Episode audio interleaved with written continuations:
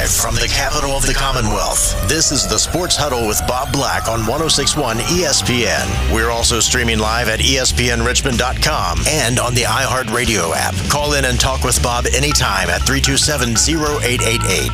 Now, here's Bob Black with the Sports Huddle on 1061 ESPN. Bickerstaff second is good. So it's a three point game, 2.8 seconds left. No timeouts remaining for anybody. 79 76. Here's the inbound for Walker. He comes near the timeline. Now about 30 feet. Both stolen away. It's knocked away from behind. And James Madison shocks the college basketball world on opening night as they defeat the fourth ranked Michigan State Spartans 79 76. Holy mama, what a win for the Dukes.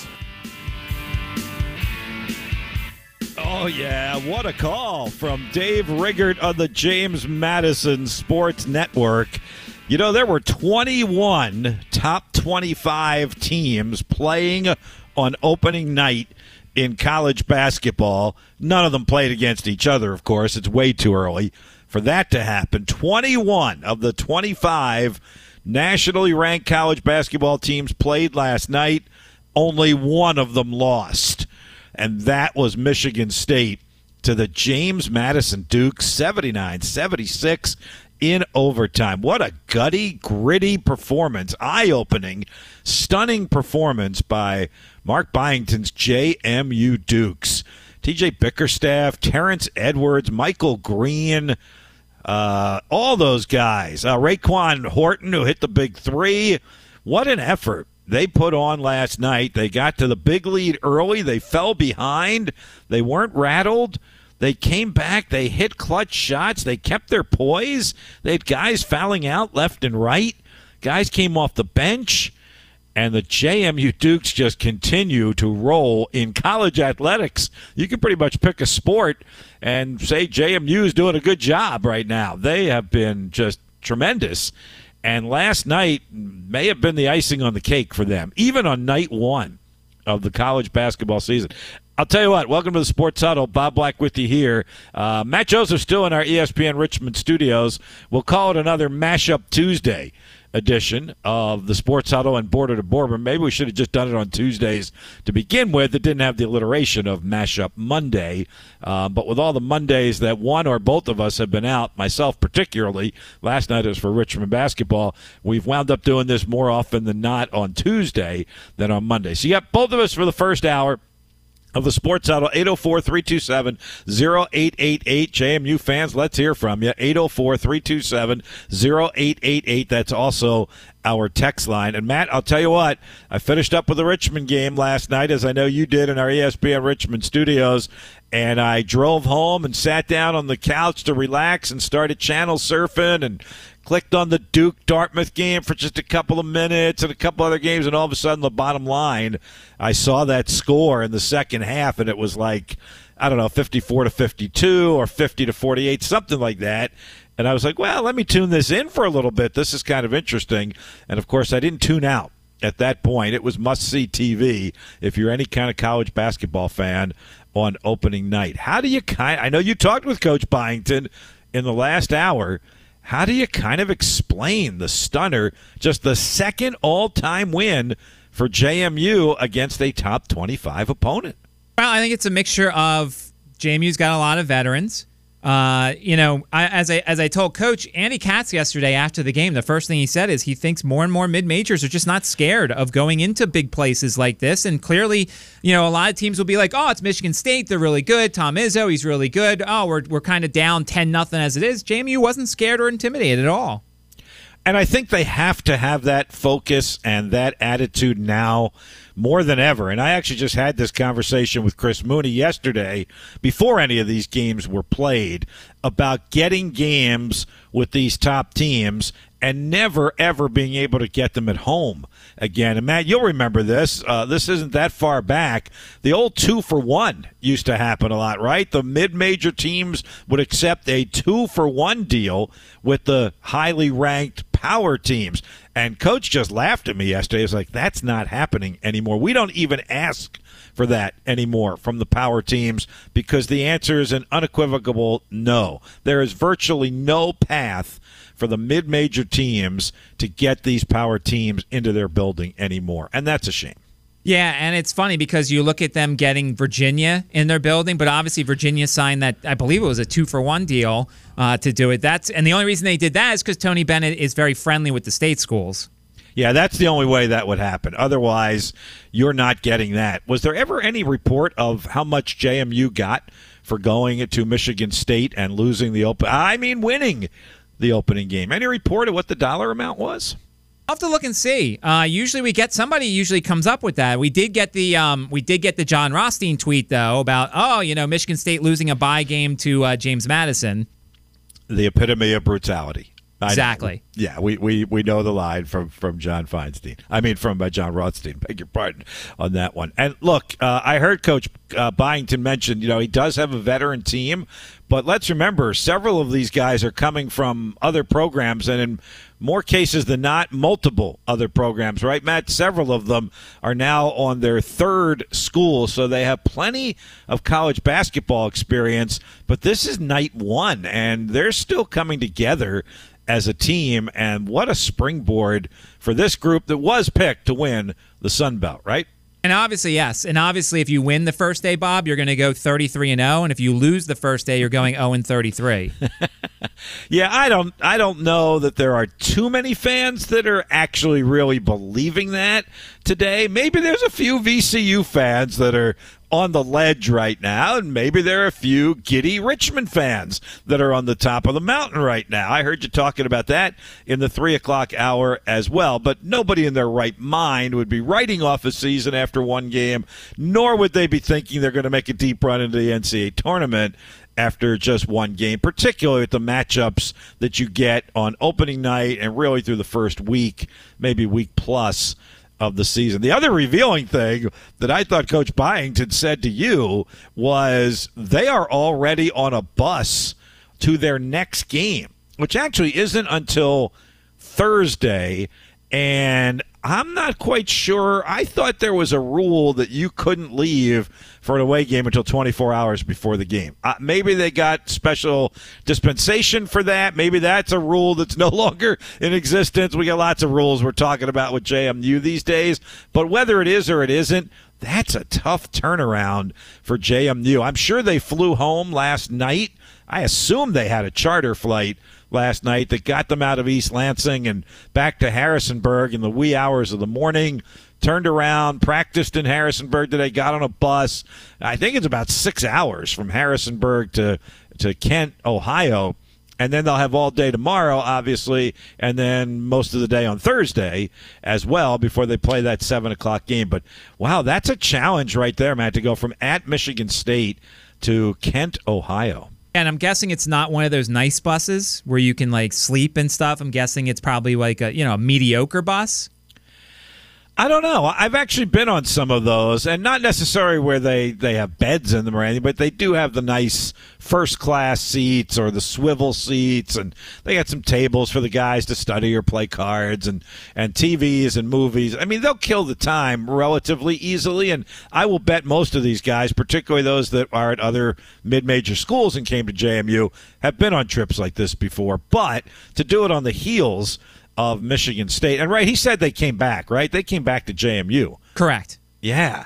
Um, you know, for a minute there, I thought maybe they just went from East Lansing to Kent, which would have made some sense, actually. Financially, I'm not sure what that would have done for them, and we don't know the payday that they got for last night as well. But that, that to me was very revealing that they're already on the road again, and they're busing six hours to Kent to play that game Thursday night. And what did Mark say to you? That Kent State's won, what, like 22 straight home games, something like that? Uh, yeah, they're really good. Or uh, you know, yeah. obviously, I think there's some changes on the roster, and, and you know, we've talked about it, Bob. I developed a, a love for Toledo basketball, and mm-hmm. Kent State has beaten them both years, the last couple years in the MAC tournament. So it's a really good Kent State team.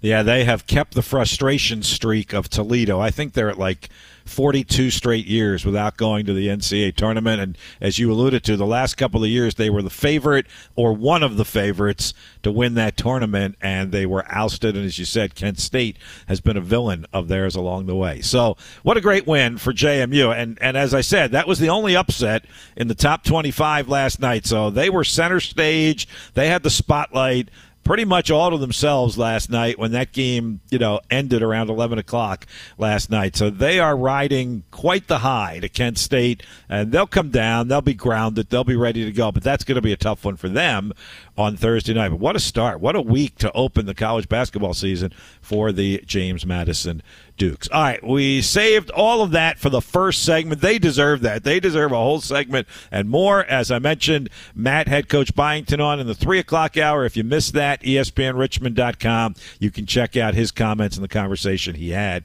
with Matt. Here's where we're headed on the Tuesday mashup edition of Border to Border and the Sports Huddle. Here's what's coming up on today's Sports Huddle. Just a huge fan of the sport. This is the River City Rundown. Which, as always, is brought to you by the Richmond chapter of the American Red Cross. Your help is needed for the Red Cross to continue to be on call for local or national emergencies. To learn how you can volunteer or donate blood, visit redcross.org. Later in the week, we're actually going to get an update on things involving the Red Cross. Jonathan McNamara will join us on Thursday's show between 4 and 6 when Sean Robertson from CBS 6 co-host with me will be in the studio and we'll talk with J Mac a little bit of Red Cross and certainly a lot of James Madison being the proud Duke grad that he is. All right, coming up on the show today, we got some football talk to do with you, both the college and pro variety. Uh, after the break, we'll get back to the college basketball. We haven't touched yet on Richmond, VCU, UVA, Virginia Tech. We'll do that in the next segment. And then at the bottom of the hour, college football. How about those Liberty Flames, nationally ranked and unbeaten this week and getting set for a state rivalry game against Old Dominion this Saturday. The play-by-play voice of the Liberty Flames, Alan York, joins us at the bottom of the hour. Joins us at 4:30, and Matt and I'll have a conversation with him. Then at 5:30, Darrell Owens, Legacy Makers Sports Network, covering the Washington Commanders week in and week out. He was up in New England at Foxborough and saw the Commanders squeeze out that victory over the New England Patriots. We'll talk about that with Darrell Owens coming up at 5:30 this afternoon. Your comments, thoughts, and questions in between all of that. 804 327 0888. Lewis is running the show this afternoon. We go to our first break back on the other side to talk some more college hoops. 1061 ESPN. Big Al doesn't care how the duck is prepped I don't care if he eats raw duck. or what anyone thinks, I don't care about what he thinks. but he does care about what you do from 8 to 10 weekday mornings. So spend that time with him on 1061 ESPN. probably gone out of vogue, but I remember learning about it. Yellow journalism, exactly what you were alluding to, just sensationalizing things to try and sell newspapers in the old time vernacular. Well, this will be yellow texting here. Because you mentioned it on your show and you mentioned it earlier. All these fans are like up in arms over their team losing on the opening night. They're going to go 0 33, or team winning is going to go 33 0, or whatever. So here's the text that I think you've seen on our text line today, and it doesn't even come from a VCU fan. Admittedly, it's a, Hu- a Virginia fan because it ends with "Go Hoos." But here's the the yellow journalism text of the day. I've been waiting all day for your show, and I know you're happy about the Spiders. But how awful is VCU? If they can't beat a Will Weightless McNeese, they need to go ahead and send Odom packing. No excuse for that kind of loss with the program VCU has. Go Hoos. To your point, Matt, we got to get these fans off the ledge. I think this text was written and it proved its point because I read it on the air. Beyond that, I don't hold much weight with it. I agree. Um, obviously, it was not the start they wanted, but I'm not going to sit here. The only thing that changes, Bob, is that now they are not in a great situation when it comes to their at large profile, which I talked about. I, I didn't like their schedule this year. Um, that's all. They just kind of reduced the margin of error when it comes to March. Yeah, not having any true away games is kind of ridiculous, to be honest with you. And I know Odom has said a lot of the schedule is already in place from the former coaching staff, but he still had some opportunities. Probably could have found an away game or two, but that's probably another conversation for another day. Here's what I think VCU people are going to have to get used to with Ryan Odom's style of play. And I looked at the box score from last night, and Matt to be honest with you, the numbers that stuck out first and foremost to me that tells me this is a new era, a whole different way of playing VCU basketball. McNeese had only five turnovers in the game and outscored VCU 13 to 6 on points off of turnovers. That wasn't happening in the good old days of Shaka Smart and Mike Rhoades. It was a whole different ball game. And if VCU doesn't shoot well, and they did not last night, particularly from behind the three point line, that's a whole new style of basketball that VCU faithful are going to have to get used to. Yeah, I mean that's the thing, and and I, I, you're right. I did bring that up because in the past, Bob, when VCU's offense wasn't going, they relied on Havoc to force turnovers, get easy baskets, get to the free throw line, kind of calm things down a little bit. Now that it's not a Havoc style defense, they have to generate their own offense and generate their own energy. As I said, 36 threes, 17 twos, 14 free throws. I don't love that formula, but that's what Ryan Odom does. Yeah, that is exactly what he did. He certainly did it at Utah State, and he has made no bones about the fact that he's bringing it here um, to VCU. And look, the one excuse that I don't think VCU or any other team in the country can use is, oh, we have all these new guys and we have transfer. Everybody is in that situation this year. It's it's almost a level playing field. I mean, even even the Richmond VMI game. I mean, the Spiders had three new transfers and eight newcomers all told that played in the game last night. And VMI has nine scholarship freshmen. It's it's everywhere. So that's that's one excuse that to me would not hold water for why VCU or any other team lost last night. Exactly. Yeah, and you do the uh, you, the overseas trips and everything, and it's not like you know. I mean, now I will say the one thing, Bob. Obviously, Sean Bairstow's injured. Right. Um, that's uh, he's going to probably be a member of the starting five when he comes back. That's a, a nice piece. Who obviously has been in Odom's system, so that I think would help. But uh, is he 11 points and 76 points allowed different? I don't. I don't think so. Well, it might be 11 points difference, actually. I mean, he is a really good offensive player. There's no doubt about that. And I agree with you on that one. Um, and yeah, giving up 76 is, again, that's something that VCU fans are going to have to get used to because they may have to outscore people this year. I think. I don't know. I didn't, I didn't see any of that game last night, obviously, doing the Richmond game, but that's kind of the, the feel I'm getting.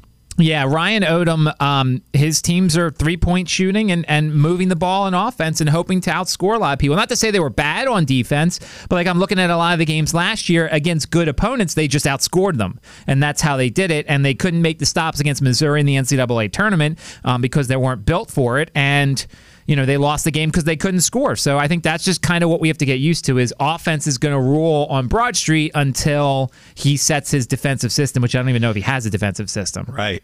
And they're going to keep getting chances to play on Broad Street, as we mentioned, because they play zero true away games. They are home Friday night at 7 o'clock against Samford and should probably get healthy in that game on uh, Friday evening, 7 o'clock at the Siegel Center. All right, now across town, the opposite for the Richmond Spiders.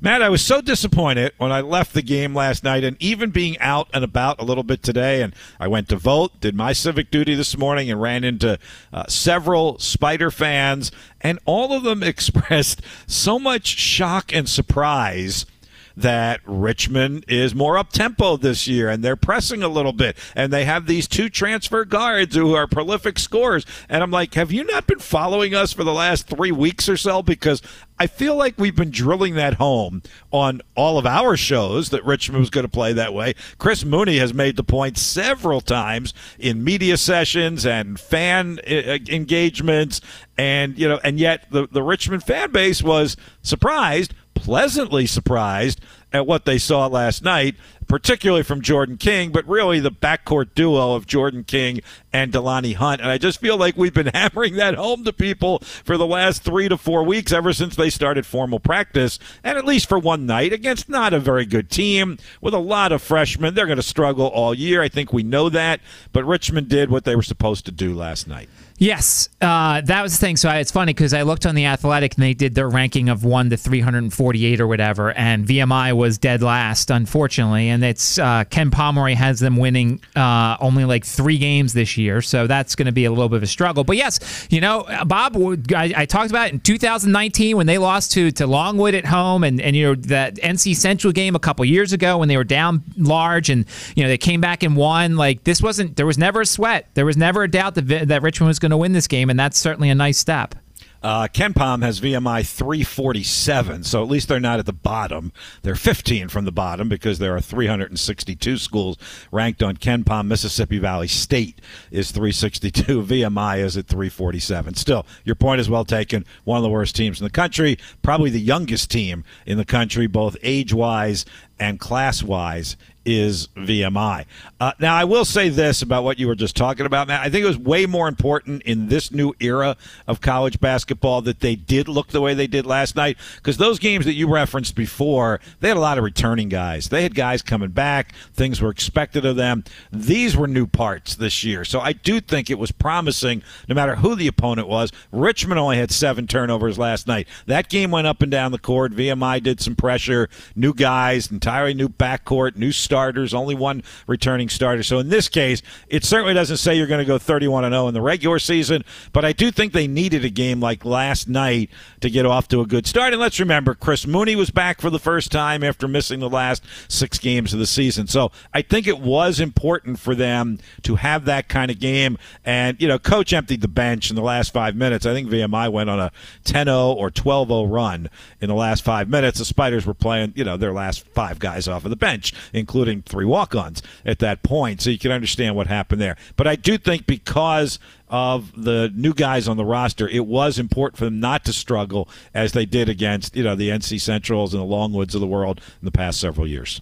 Uh, yeah, and they did what they were supposed to. And I would say you know Siena coming in, that's another team that I think they should be able to beat. And Richmond is going to hopefully get themselves a couple wins before the road Boston College game. Boston College looked good in their first uh, game of the season. They beat up on Fairfield, so an opportunity to get a couple of wins before that ACC road trip next Wednesday. Yeah, they go to Boston College, and then they've got that tournament down um, in Florida, that Sunshine Slam uh, tournament, in which they'll play Colorado in the first game, and then either another ACC team in Florida State uh, or UNLV in the second game. So they do get that second home game Saturday. Uh, by the way, that's an eight o'clock game Saturday night. It was pushed back because of the football game on Saturday as well. Spider football team with that huge game against Elon, two of the teams tied for first in the CAA. That's at two o'clock at Robins Stadium. So they move basketball back to 8 o'clock in the Robins Center. We'll have both of those games here on 1061 ESPN. Spider football at 1.30 Saturday afternoon and Spider basketball at 7.30 Saturday night. So it's a Super Spider Saturday doubleheader on the Richmond campus and on these airwaves. And there'll be plenty of other college football and basketball this weekend. We're going to zero in on one of the college football games after the break. It is unbeaten, nationally ranked Liberty and Old Dominion Saturday. We're going to talk about that with the voice of the Liberty Flames, Alan York, joins us next on 1061 ESPN. Let's get social. Follow us on X and Instagram at ESPN Richmond and find us on Facebook by searching ESPN Richmond. Don't miss a thing from your home for sports in Richmond. 1061 ESPN. It has two of them, only one Commonwealth. That's us, Virginia, with JMU at 9 and 0 and Liberty at 9 and 0. Let's zero in on those Liberty Flames ranked number 25 of the nation this week. They go out of conference to play Old Dominion from the Sun Belt this Saturday as the Flames look to get to 10 and oh, play-by-play voice, the Liberty Flames joins us this afternoon, Alan York on our airwaves. Hello, Alan. How are you? Doing good, Bob. Good to reconnect with you and uh, talk a little Liberty Flames football over your way. Appreciate you having me on. Absolutely. How heady is all of this that you guys are going through right now? You've had success before, obviously, but to be in the position where you are into November at 9 and 0. It's tremendous. And you go into this season with quarterback questions, and a lot of us, due to the portal and NIL, roster turnover, you know, 50% of our roster uh, is brand new. A brand new coaching staff under head coach Jamey Chadwell who has been a winner at every stop, Bob, that he has been on. And it's just started from game one. I mean, and we're not talking about the win against Bowling Green, but five takeaways. That mm-hmm. kind of jump started the season. And from there, it's just been a fun ride with them. Uh, I play a very small role uh, doing the play by play, but you feel uh, bigger than life uh, with the success that teams have. And I know you've been there with Richmond before uh, winning championships, but there's nothing like it, especially when you get into November and you're one of less than 10 still undefeated, regardless of what level you play at. It's really, really fun. Absolutely. What has been the signature of this team? I mean, there are some star players on offense, a couple on defense as well. What have you liked best about this group? I think the best thing I keep telling people, Bob, is that I, mean, I was at practice today.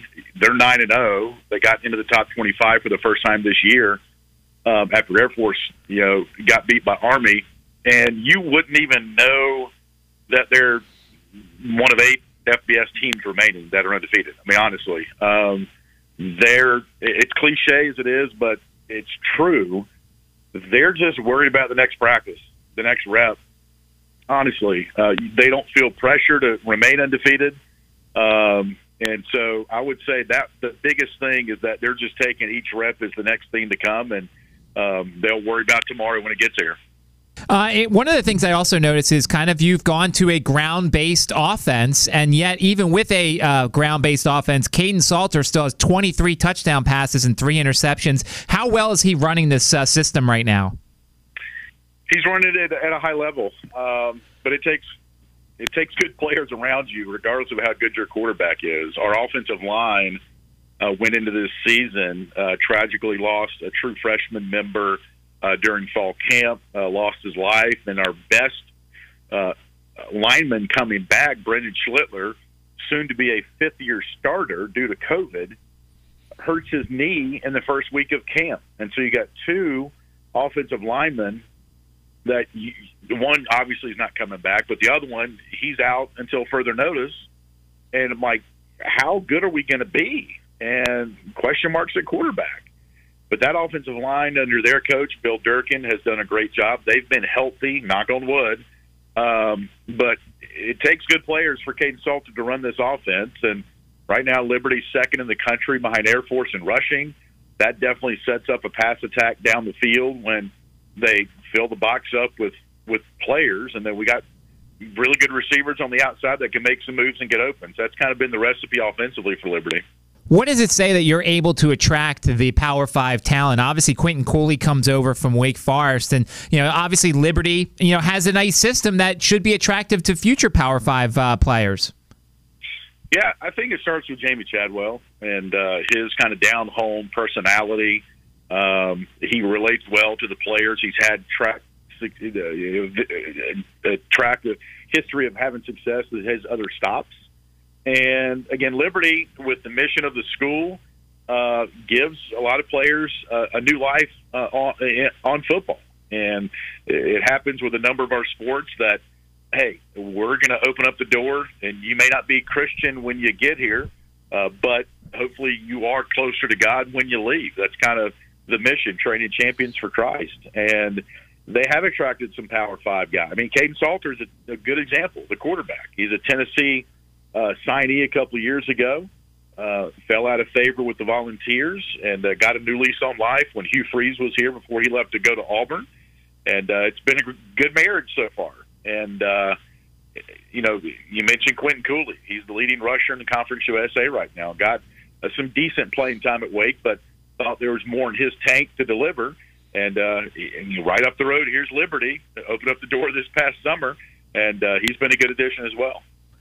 Alan, what does it mean to have already clinched not only a berth in the uh, Conference USA Championship game, but to have it right there at Williams Stadium and what it could mean come bowl season?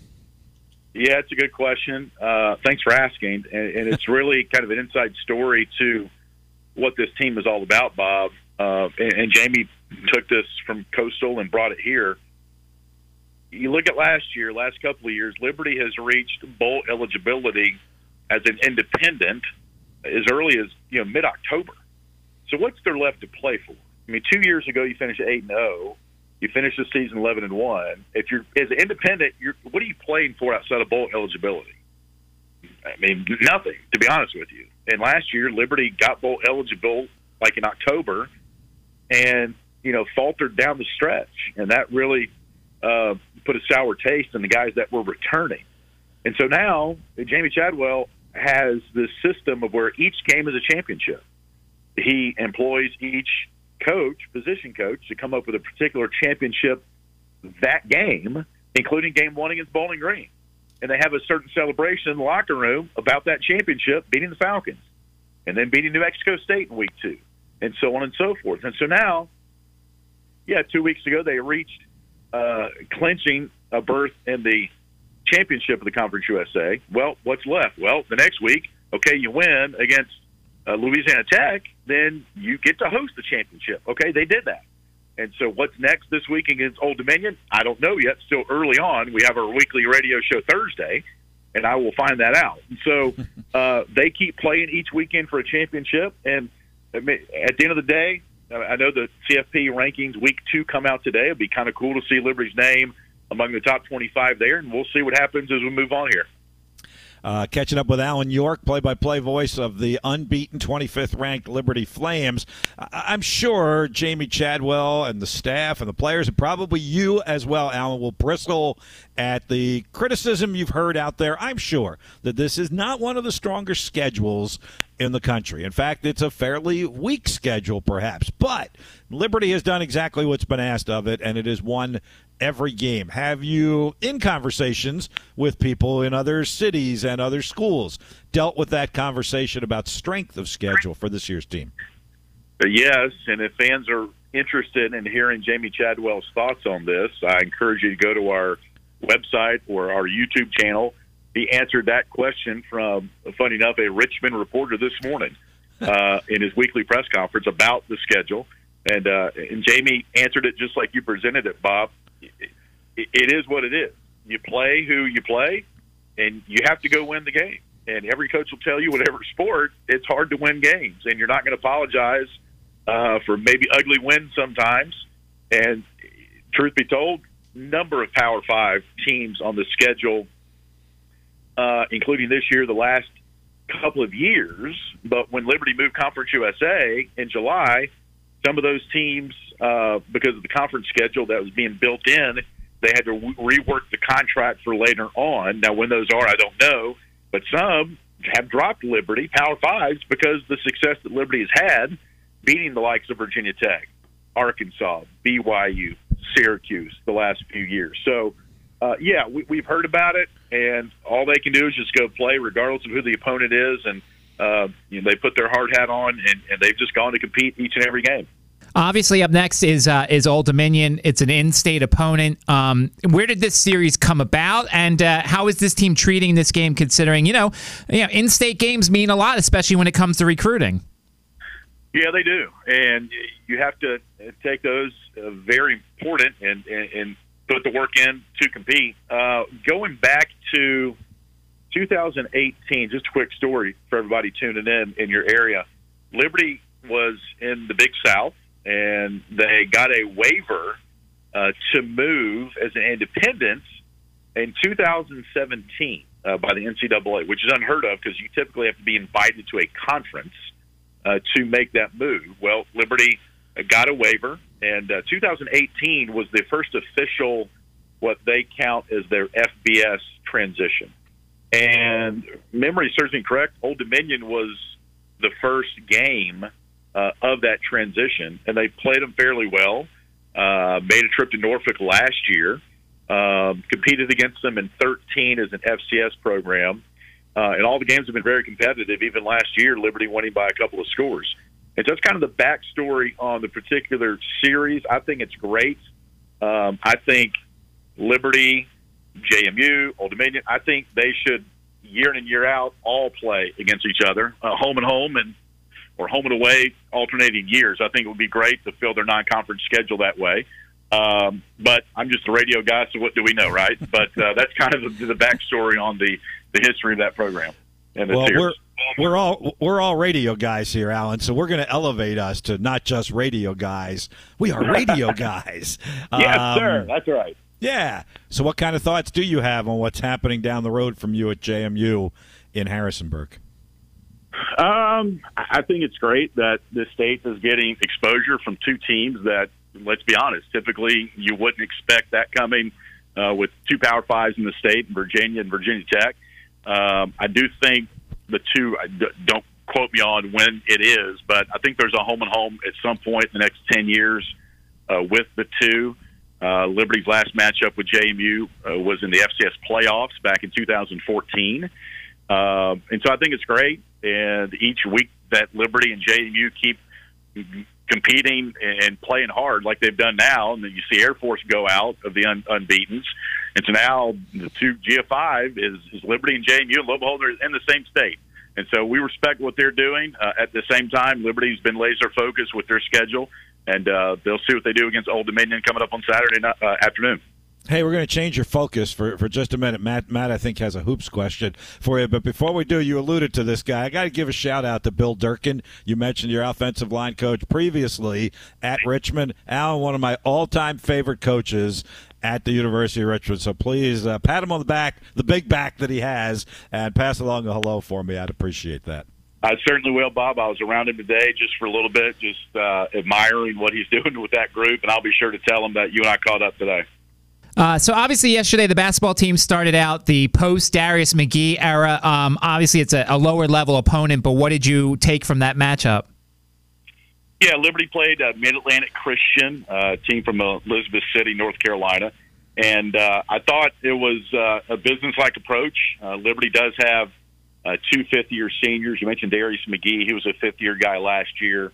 Liberty and the A Suns all-time leading scorer you know, pumped in 25 points a game. So you got to find that uh, that void from somebody. And uh, Liberty had five in double figures. They had four players that scored 10 points. One scored 20. Uh, everybody that got in, I think, at least had one bucket. And uh, in some of these uh, season opening games, as you guys know, you play uh, opponents that uh, fight hard, but maybe on paper you're expected to win by a lot, and Liberty certainly did.